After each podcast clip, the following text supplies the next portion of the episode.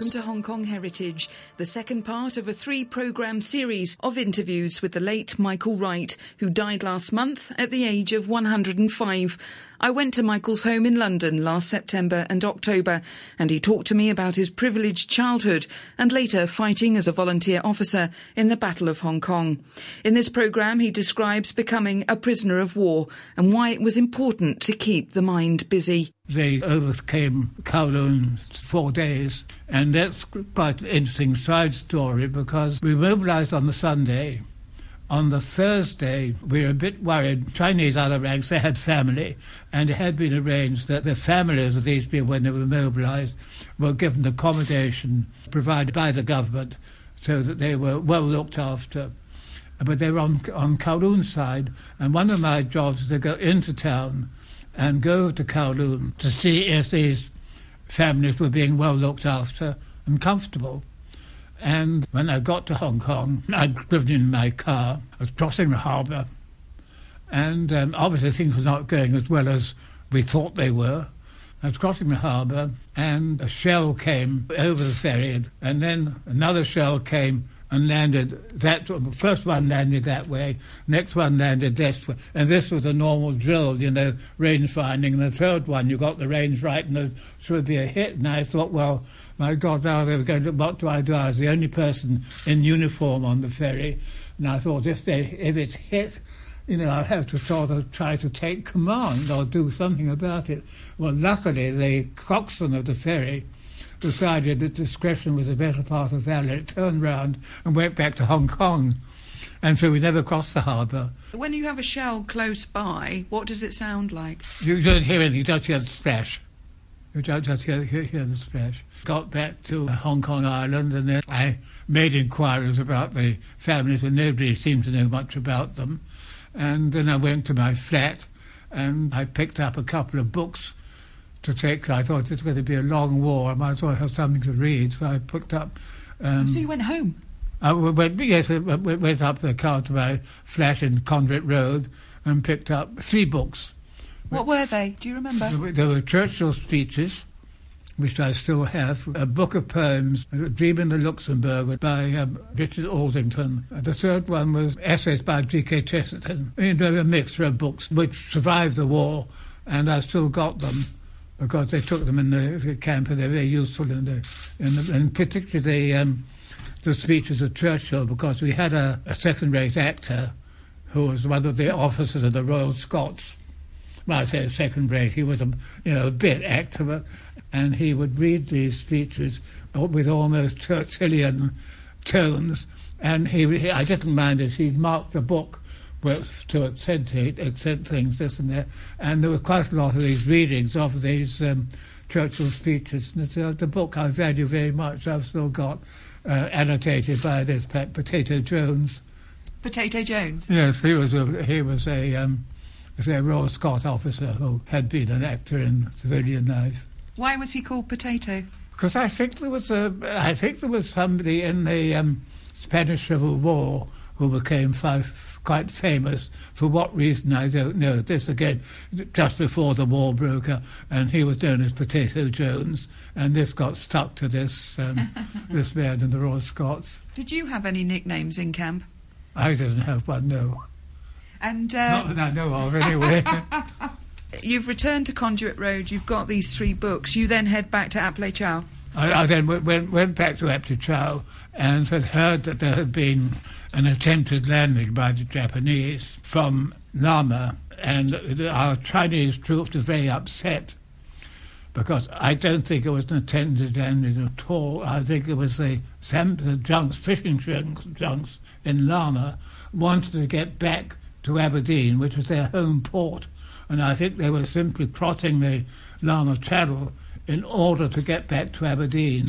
But the people in headquarters, war headquarters, um, got a report of these sampans coming over, reckoned it was a um, an invasion, and gave all MTBs were taken out, called into position to sink them, and we were told to fire at them.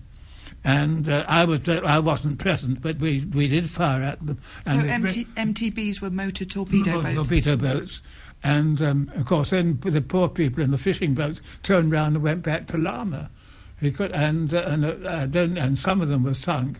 And our Chinese troops were very very concerned because um, these were their their countrymen being treated in this way. I think it was a genuine mistake by military headquarters, and I'm I'm quite sure that they were genuine fishermen trying to trying to get back. So you're back in Ap Chow. Those batteries were used actually with a view to a seaborne invasion. I know that around Hong Kong Island, when when people realised that you know that it's largely going to be land, did any of those was there an attempt to turn any of those uh, guns around? Or the end, I was very lucky. There were two batteries were turned into infantry to the end, and the first battery, which was on Cape d'Aguilar, and they were pulled out, and I think they fought as infantry in the last day of the war at Stanley.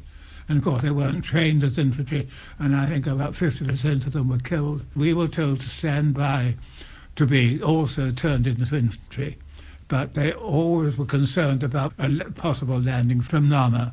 And so we were kept in our battery position. But first battery had very severe casualties because they were used as infantry completely untrained. Did you have a state of permanent apprehension, or did you? No, I think I got very philosophical about it. This was a war. Uh, with any luck, I'll survive. There was comradeship, which helped a lot. We were all mates together and supported each other in a way. At the end of, you know, when um, Hong Kong surrenders on the 25th of December 1941, what sort of impact was that having on you in Ap Lei Chau? Well, on Christmas Day in the morning, I can remember we got a phone call from our main headquarters, a message from Churchill that we were to fight for the last man. Yeah, we were quite prepared to do that if necessary. And then well, nothing happened during the day. I could see the peak being bombed by the Japanese, and our house, that house with pictures of in here, uh, being on fire. Um, I could see it from that from that perspective. Actually, we had my parents had in fact sold the house; it's no longer our house, but I could see it burning away. Then at night, we noticed cars on Hong Kong Island with headlights on, and so an officer and one other rank went across from Ap Lei Chau to uh, naval headquarters at one of the schools in Aberdeen and went down there to see what's happening. And the naval commander there said, you better get rid of those rifles because didn't you know we surrendered at three o'clock in the afternoon? They left their rifles behind, came back and said, you know, this was seven o'clock at night, so we surrendered at three o'clock this afternoon. And so we spent the rest of the night taking our guns to bits. We couldn't blow up the guns, but we took all the breech mechanism and the working parts and carried them down and dumped them in the sea. We took all our ammunition, quite a lot of this foreign guns, ammunition, because we were about 150 feet above sea level. We had a pathway down. We dumped all these into the into the sea and spent most of the night doing that. How did you feel when you understood that um, the command had come through to surrender? Well, it was definitely relief because I think that there was little likelihood of surviving if we were sent off as infantry and one just had to uh, just one person actually committed suicide at the f- prospect of being a prisoner. But most of us, you know, just took things as they come. And we had about three days in this Aberdeen Industrial School waiting for instructions what to do next because we didn't quite know what was happening.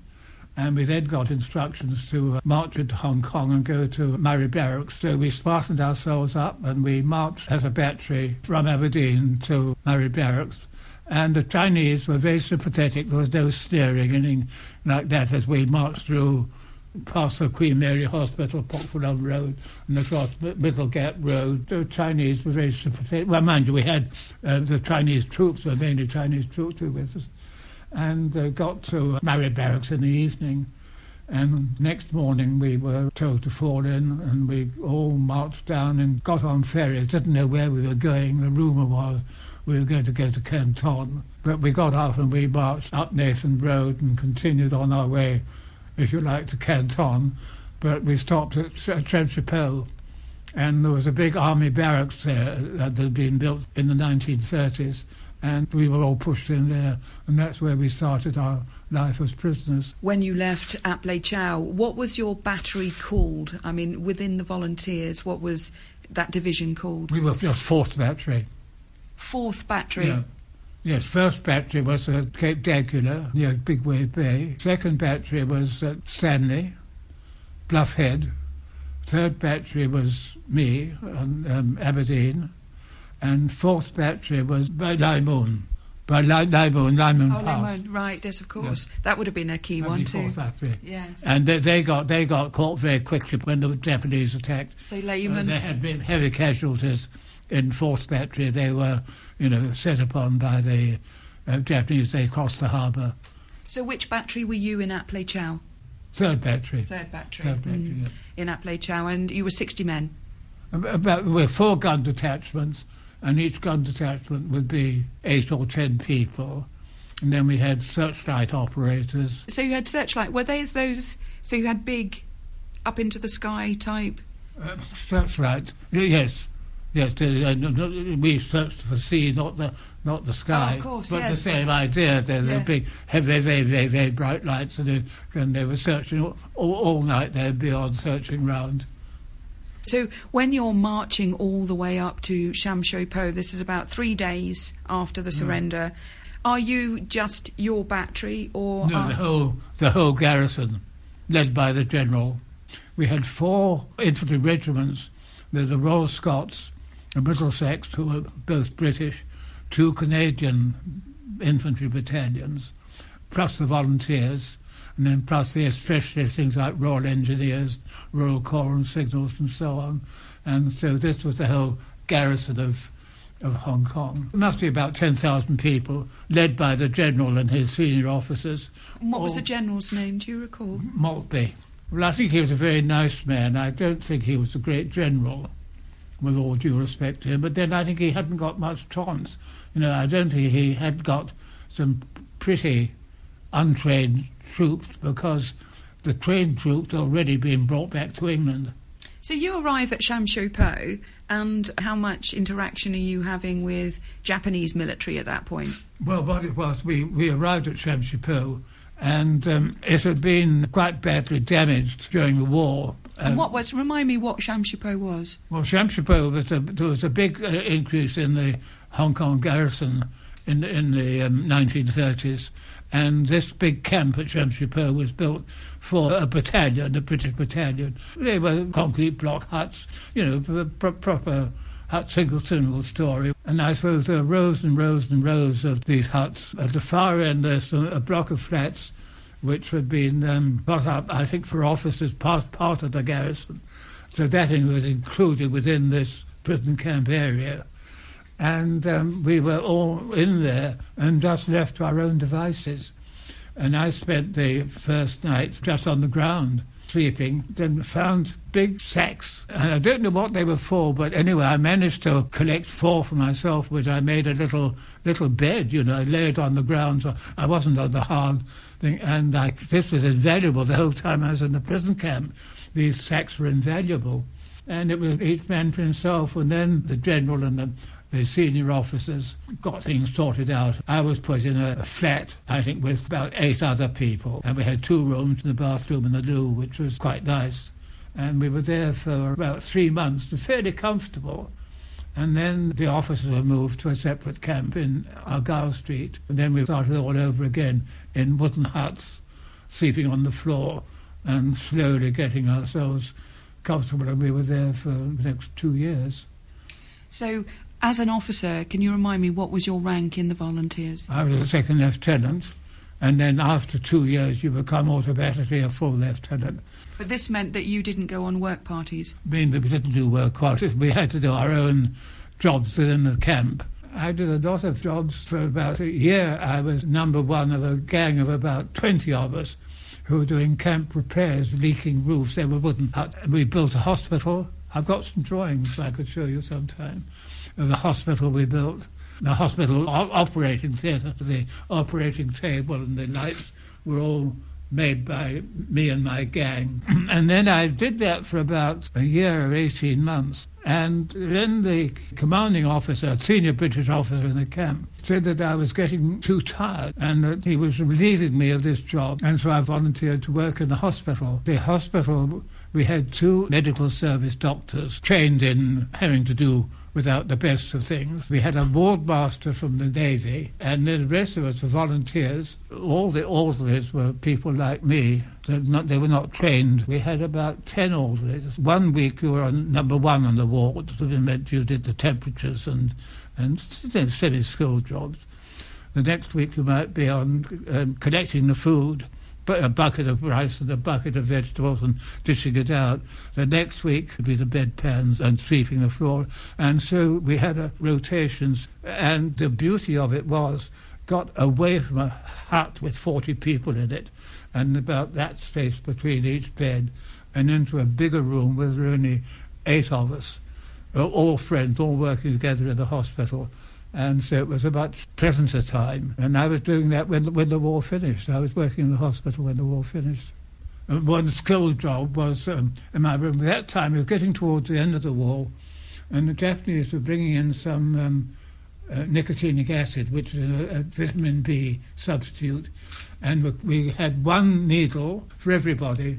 Oh. I had half an hour's instruction on injecting a cucumber, and then I was let loose on the.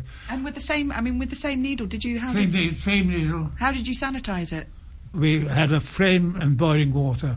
Now, did you um, did you you describing? I mean, there was beriberi. There would have been malaria. Um, did what did you have while you were a prisoner of war? Not so much malaria, uh, but beriberi, pellagra, which was another of the deficiency diseases where eyes went. A lot of people went. One or two went almost completely blind, but a lot of people got to the stage when they couldn't read. Their eyes got so bad, and the legs would fatten up with surplus water, and things were called electric feet and I never suffered from electric fever. I like acute pins and needles which they couldn't control, and the only way was to put your feet in cold water or something. That was the other rags. I think that because they had to go out on working parties, they were paraded about half past four, five o'clock in the morning, and go out do labouring work, mainly sending Kai Tak Airport and come back at five o'clock at night, six o'clock at night, having worked very, very hard on a minimum diet, just rice and veg, no no protein at all.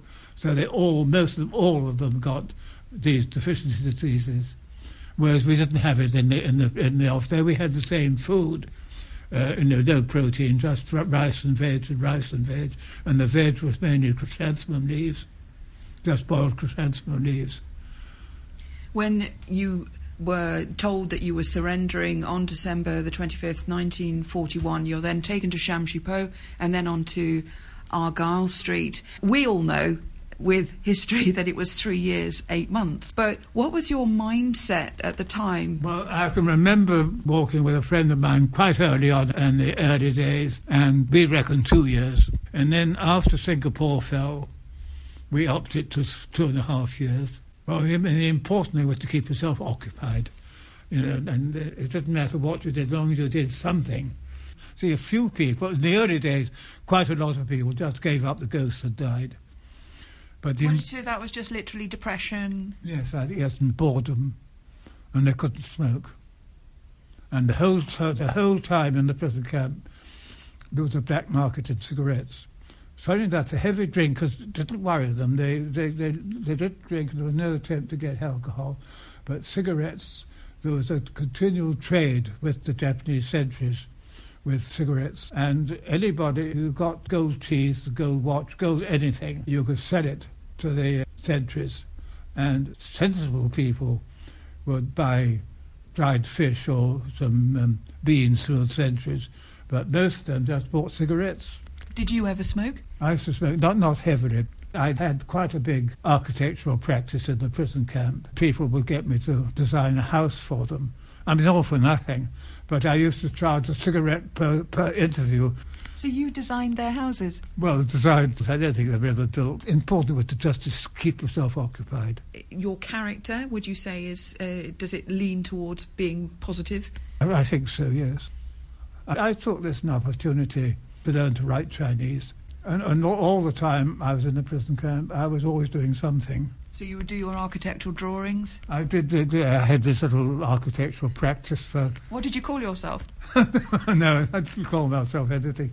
But, uh, well, you know, people would come along, they were designing their own houses and they would come along for help. Uh, and so, I mean, did you have paper? They, they were quite, we could get paper, yes, we get paper. Japanese were quite good with, um, with paper. About once a month they brought in a canteen and you could buy things like toilet paper and pencils and uh, little things like that. The man who ran this thing had been a barber in the Hong Kong hotel, and he was quite a shock to see there was the man been cutting my hair, and he came in in Japanese uniform with this lorry with things for us to buy. And um, I mean, throughout that time, and when, when you look back, I mean, it was three years, eight months, you were a relatively young man. Were you afterwards a bit embittered at this lost time in your life? No. No, because I think I kept myself doing things, whether it was learning Chinese, designing buildings, I kept myself occupied the whole time. I was quite glad when we got out. Though, in a way, I was giving some lectures on building construction to one or two uh, the batman. Actually, we had we had other ranks as batman. I was really, in, in a way, got involved with this, and I quite quite sorry when the war finished, what interfered with my course of instruction. You know, you got very much involved with what you were doing. I mean, obviously, it was a very passing regret, but the important thing is, as long as you kept yourself mentally occupied, it wasn't a hardship with Singapore falling. How did you know about that? Because the Japanese brought in a newspaper with the news, and if there was bad news, they would always bring in a newspaper. We had a system where we were having a Chinese newspaper smuggled in, well, I think brought in by one of the sentries, and there was a man called Ken Barnett, who was a, an oddball in a way, way, was a brilliant Chinese scholar, and he began translating this newspaper and one day he approached me and said, What's your shorthand speed? And I said, I think about 40 words a minute. Well, he said, I think I can read the newspaper at about that speed. Do you mind coming with me? And um, and there was my senior officer, my battery commander, was also learning shorthand with me. And the two of us, we took it in turns, and we were going with this chap, Ken Barnett, into a hut, and he could read this paper, and we literally took it down in shorthand, and then we would go around the huts to read the news, which was the news of the Japanese papers, but it did give the European news and the Russian front news genuinely. I mean, as far as the um, Japanese news, they're always great victories, but we noticed the victories got nearer and nearer Japan. But on the uh, European front, they were genuine. Your memory is superb, but I'm asking you to go back 72 years. When you heard that the war was over, what were your emotions? Dead. You know, I think one was so mentally controlled. Nobody, they just, good God, you know, Japanese surrendered. It, it, was that. There was no cheering, no excitement at all. I think we had just got so much control over our emotions at the time in the prison camp. There was, there was no great excitement the, the main excitement was the Japanese brought in a lot of alcohol, brought in bottles of whiskey, bottles of gin, bottles of vermouth. The senior officers who were running the camp didn't let anybody just get to the bottle. We, we could queue up and get a ration of whiskey and, and even with that a few people drank too much and had to have stomach pumps to get them, but most people drank sensibly. And we celebrated with a couple of whiskey waters. We knew the war was over because we saw the, the Japanese sentries, all they began being very friendly, and also um, we saw them in front of a, listening to a broadcast table with a white cloth on it, and clearly there was something going on. Then one or two people had been on working parties, other ranks were shouting across the war's over. We were getting a newspaper smuggled in. That had the Emperor's speech, had a text of the Emperor's speech and so when the officer, Japanese officer, came in, we had to be counted twice a day. It was nine o'clock in the morning and six o'clock in the evening. We had to fall in and be counted. Nine o'clock, the camp commandant, Japanese officer, came in, and our senior British officer said there won't be a parade today. And this camp commandant said, why? Because the war's over. And so he said, no, what we want, we want the number one Colonel Tokunaga. We want want him this afternoon to come in.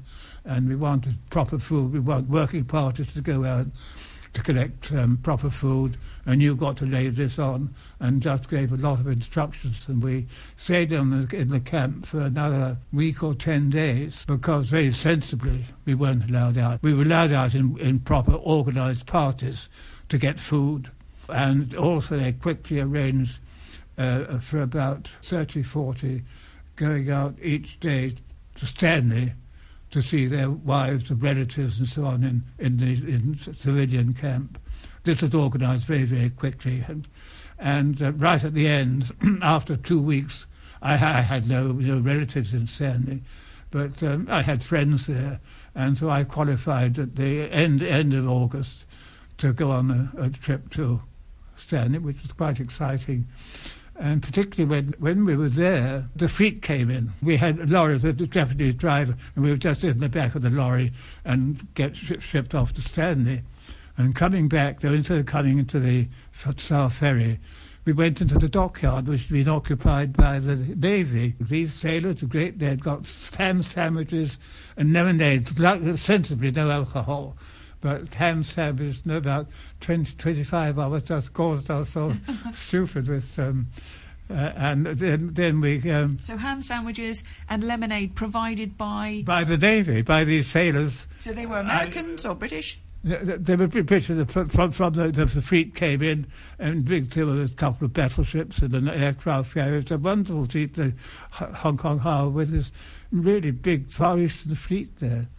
I had quite an amusing story. My mother, who was a leading light in the in, not women's institute, one of these women's things, and when the, her people who were in this organisation heard that her son had been released from Hong Kong, they gave her a big bunch of chrysanthemums to celebrate it. Well, I, when, when I was released, I wrote, wrote to her and I said, you know, I was fine and well, but I'd, um, um, I'd lived mainly on um, rice and chrysanthemum leaves, which was true. So my mother had got a letter from the colonial office to say that her son had been a prisoner and he might be a bit odd, but don't worry, he'll get over it. He'll become quite normal after a short time. And she looked at this letter and she thought that I'd be eating chrysanthemum leaves. And um, then looked at these chrysanthemums that she had got. and uh, she, she hid the chrysanthemums and after 24 hours, we found out it's quite normal. So she pulled out the chrysanthemums and told me the story. My thanks to Michael Wright talking there on his experiences as a prisoner of war here after the fall of Hong Kong.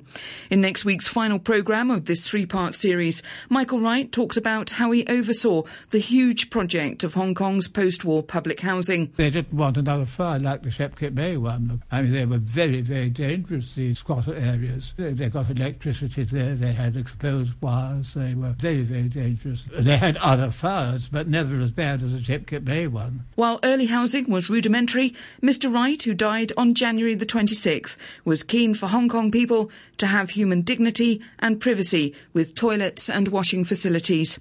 Thanks for listening and join me next week on Hong Kong Heritage.